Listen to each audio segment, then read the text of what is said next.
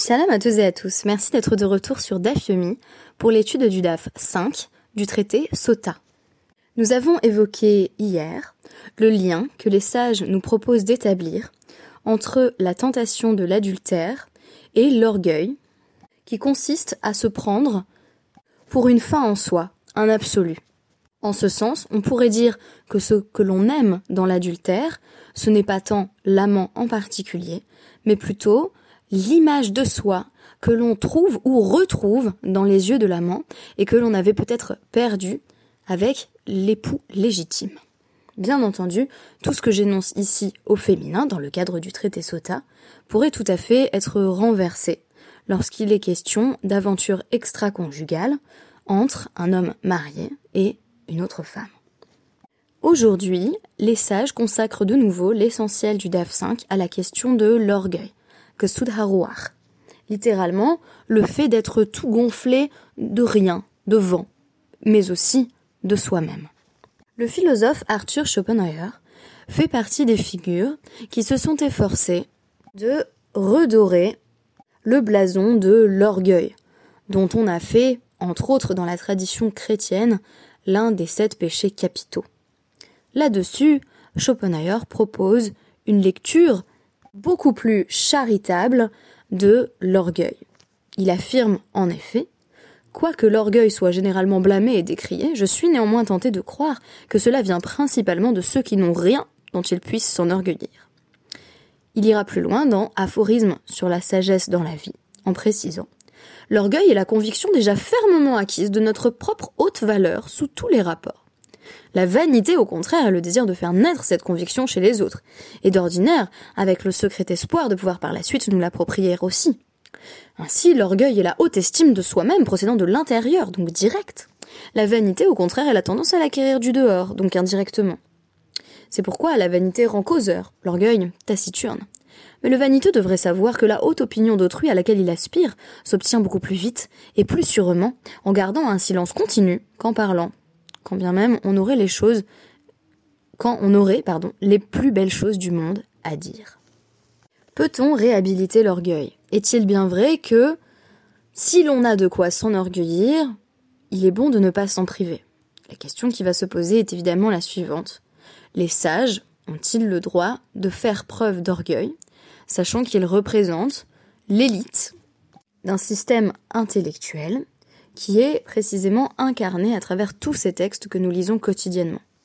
Dans un second temps, j'essaierai de poser une distinction entre modestie et humilité, afin de déterminer, une fois que l'on aura exclu la possibilité pour les sages de faire preuve de beaucoup d'orgueil, s'il convient qu'ils soient modestes ou humbles. Et je vous expliquerai la différence entre les deux à partir d'un enseignement qui m'a fait beaucoup plu de ma professeure de latin en prépa, lors de ma première année. Alors, reprenons avec une citation d'Isaïe 57,15 qui affirme « Ve'et daka, shefal roar ». Hachem réside non seulement dans les hauteurs, mais également avec quiconque a l'esprit humble et contrit. Rav Huna verafrizda, achadama iti daka, vechadama ani et daka. Rav Huna et Rav Frisda ont deux lectures légèrement différentes de ce verset. Selon l'un d'entre eux, quand on nous dit que Hachem réside avec cette personne qui est humble, cela veut dire que elle est élevée. Tandis que, selon l'avis du deuxième sage, Ani et Daka, c'est moi qui descends, et il s'agit bien entendu des propos d'Hachem avec les humbles. Guémara va noter là-dessus qu'il existe des preuves textuelles de cette seconde opinion, en vertu de laquelle Hachem s'abaisse, fait donc en quelque sorte lui-même preuve d'humilité, en descendant vers nous, de manière générale, c'est d'ailleurs ce qui permet une éthique de la révélation. La deuxième option semble donc plus raisonnable.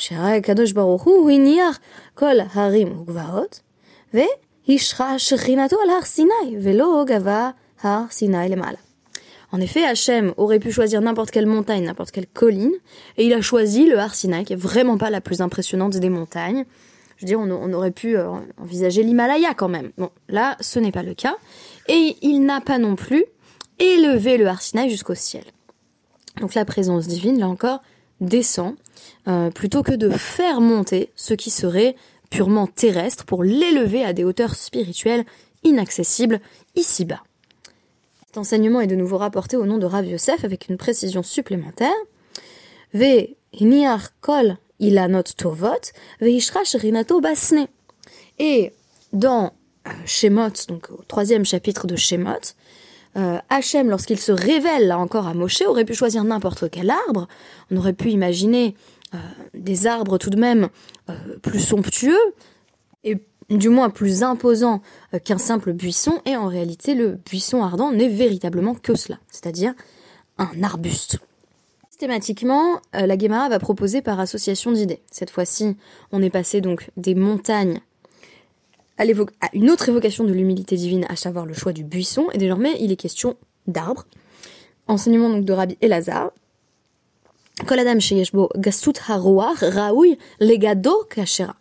Une personne qui manifeste de l'arrogance, ce fait d'être gonflé de soi, de s'aimer un peu trop, on devrait le couper comme un arbre. Un arbre spécifique, un arbre qu'on appelle l'Ashera, qui est un arbre auquel on vouait un culte, donc un arbre d'idolâtrie. Et ça, je propose en effet une comparaison textuelle, dans cet enseignement bien entendu de Rabbi Elazar, entre les Gedouim, qui seront donc effectivement ces ramés hakoma, ceux qui sont de haute stature dont on nous dit qu'ils seront coupés à la racine, et l'obligation dans Devarim 7.5, au sujet des arbres, là encore, qui faisaient l'objet de cultes idolâtres, au sujet desquels on nous dit « Tegadeun ». Il faudra... les abattre. Rabbi Elazar précise également «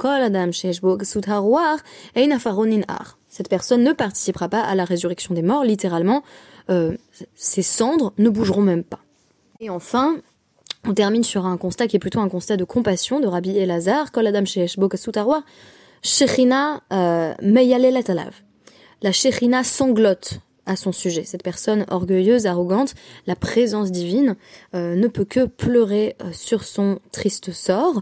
On peut rapprocher cela de textes, notamment dans le traité Sanhedrin, qui nous présente justement la présence divine, sans mauvais jeu de mots, comme une entité qui déplore le sort même des condamnés, qui ont été condamnés bien entendu à raison. Il n'y a pas d'injustice et pourtant la présence divine se lamente lorsque les transgresseurs reçoivent le juste salaire de leur transgression, comme si il n'y avait pas de limite à ce qui dans la Shekhina représente justement l'aspect de compassion divine. Dernier enseignement dont certains rapportent qu'il émanait de Rav Avira et d'autres qu'il émanait de Rabbi Elazar de nouveau, on nous dit donc, ça m'intéresse beaucoup. Observez combien les vertus, si vous voulez, la midat hakadosh baruch hu, le comportement, on pourrait presque dire ici, d'Hachem est différent du comportement des êtres de chair et de sang, basar vadam. C'est d'ailleurs une expression qui apparaît à peu près mot pour mot dans mon midrash préféré, que je vous ai beaucoup cité, au sujet des filles de Tselofrade, où on nous dit... Constatons comme la justice divine est différente de la justice humaine, et ce sont les filles de Tselofrade qui se le disent entre elles, puisque dans la justice humaine, il y a une préférence pour les hommes, donc en fait ce qu'on pourrait appeler à l'heure actuelle le patriarcat, mais dans le raisonnement divin, cela n'existe même pas, puisque Hashem a tout créé. On nous dit « Midat basar vadam gavoa, roet gavoa, ve'en gavoa, roet hachafel ». Voici comment se comportent les êtres de chair et de sang. Les êtres importants, élevés, les notables, ils voient les autres notables, mais ils ignorent tout à fait ceux qui sont de basse stature. Littéralement, en-roé, ils ne le voient même pas. Cette notion d'ailleurs d'invisibilité, très intéressante, quand on pense à la question de la logique de classe dans la Guémara. On pourrait notamment parler dans le traité Moed Katan de cette coutume qui à un moment donné a été généralisée, de cacher le visage des pauvres, tandis que l'on dévoilait le visage des riches. Alors on nous dit que c'était pour ne pas leur faire honte, mais il y avait également une dimension d'invisibilisation. Donc ce qui est très, très intéressant, c'est que par la suite, comme certains pauvres avaient le visage rongé par la famine, on a décidé de couvrir aussi le visage des riches, comme en une marque de pudeur, cette fois-ci généralisée. Enfin, nous pourrions nous poser la question des implications innombrables de ce En Gavoa Roet à Shafel dans notre société où le privilège, bien souvent, notamment de la classe sociale, fait que nous oublions, nous omettons, nous avons simplement arrêté de voir certaines inégalités, certaines formes de misère, de pauvreté. Je pense par exemple à nos stations de métro. Et donc, il y a ce regard comme ça, ne serait-ce que par exemple quand on a une personne qui est assise par terre, et si on maintient le regard et qu'on a le regard haut, vraiment en termes là pour le coup de stature géographique, mais qui correspond bien sûr à une stature sociale, eh bien on ne voit rien. Et donc, on nous dit « Aval midat hakadosh baruch hu inoken » mais Hachem ne se comporte pas ainsi. « Hu gavoa veroet hashafel » Lui, il est infiniment élevé, et pourtant il voit ce qui est bas, ce qui est misérable. « Shenemar kiram Hachem veshafal yir'e » puisqu'il est écrit dans les Tehillim 138.6 « Bien qu'Hachem soit infiniment élevé, il considère malgré tout » et bien entendu, considérer, il y a à la fois cette idée de voir, de percevoir, et en même temps, de prendre en compte, il considère les humbles. Nous nous retrouvons ici avec un modèle qui me paraît classique, et c'est celui de l'imitatio Dei. On ne nous parle pas d'Hachem seulement pour dresser ici une théologie de la révélation qui passe par la nécessité, si vous voulez, d'une posture presque enseignante, c'est-à-dire qu'Hachem doit faire de la pédagogie descendante pour que la révélation puisse être même reçue, une parole qui serait purement transcendante, qui émanerait des hauteurs et qui ne s'investirait pas d'une forme d'immanence, ne pourrait même pas être reçue, il n'y aurait pas de réceptacle. Donc on est obligé en quelque sorte, ou plutôt c'est nécessaire, mais pas comme quelque chose de négatif, au contraire, comme une caractéristique centrale de la relation entre Hachem et le peuple, de voir dans cette rencontre une modalité de la révélation divine en tant qu'elle implique le fait de descendre ou de s'abaisser. Donc si Hachem se rend humble, a fortiori toi, rends-toi humble. C'est évidemment ce que cette Guémara essaye de nous dire. Et maintenant, je voulais terminer en évoquant la question bien entendu centrale. Est-ce que parfois on a en fait, comme le disait Schopenhauer, des raisons de s'enorgueillir ?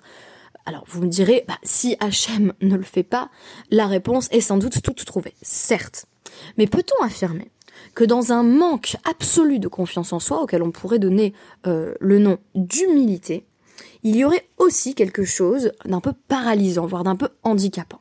Est-ce qu'on n'a pas besoin tout de même d'avoir un minimum de confiance en soi, et on n'est jamais très très loin d'un minimum d'arrogance, savoir ce que l'on vaut, avoir une haute opinion de soi, est-ce que ce n'est pas véritablement ce qui permet d'agir ?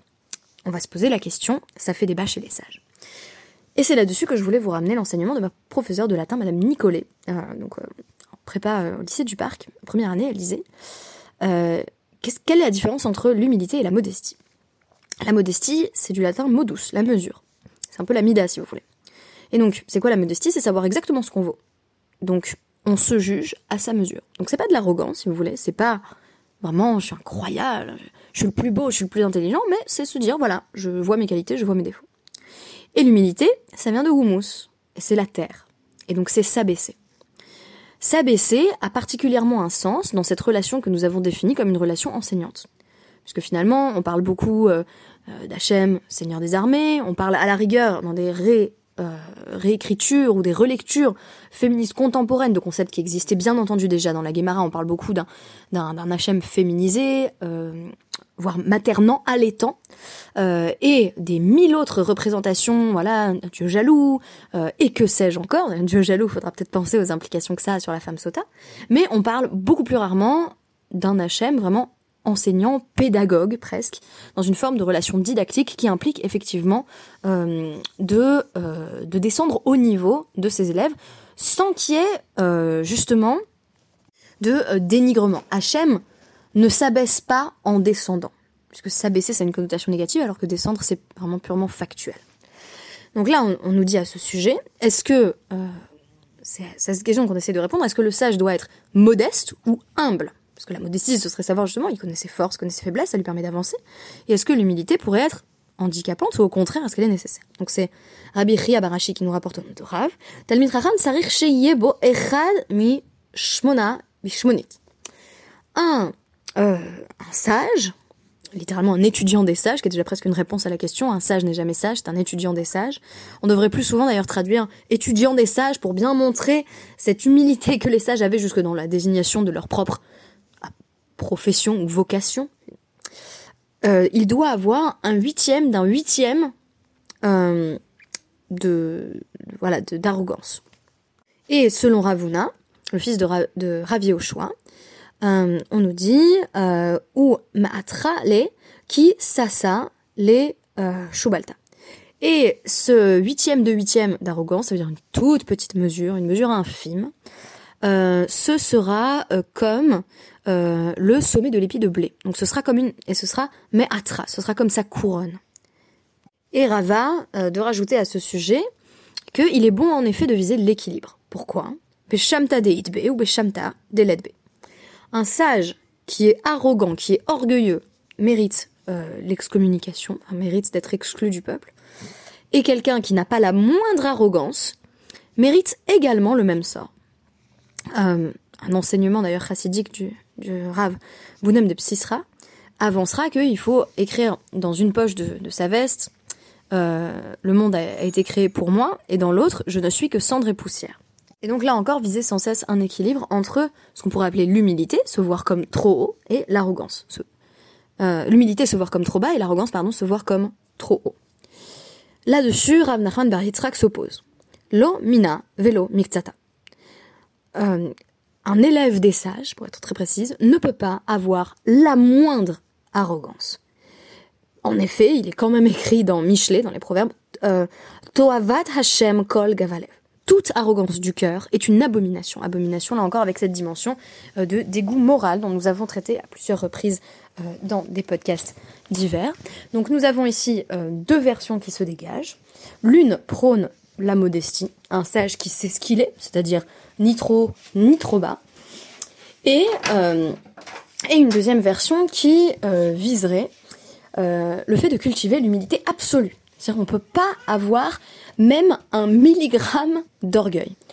Et donc, ce qui est intéressant, c'est qu'on ne départage pas, en fait, ces deux positions. J'ai l'impression que c'est plutôt Rava et la recherche d'un équilibre qui a par la suite trouvé son chemin, notamment dans les écrits chassidiques que je mentionnais. Donc on peut se référer en ce sens au récit chassidique de Martin Buber, c'est très éclairant.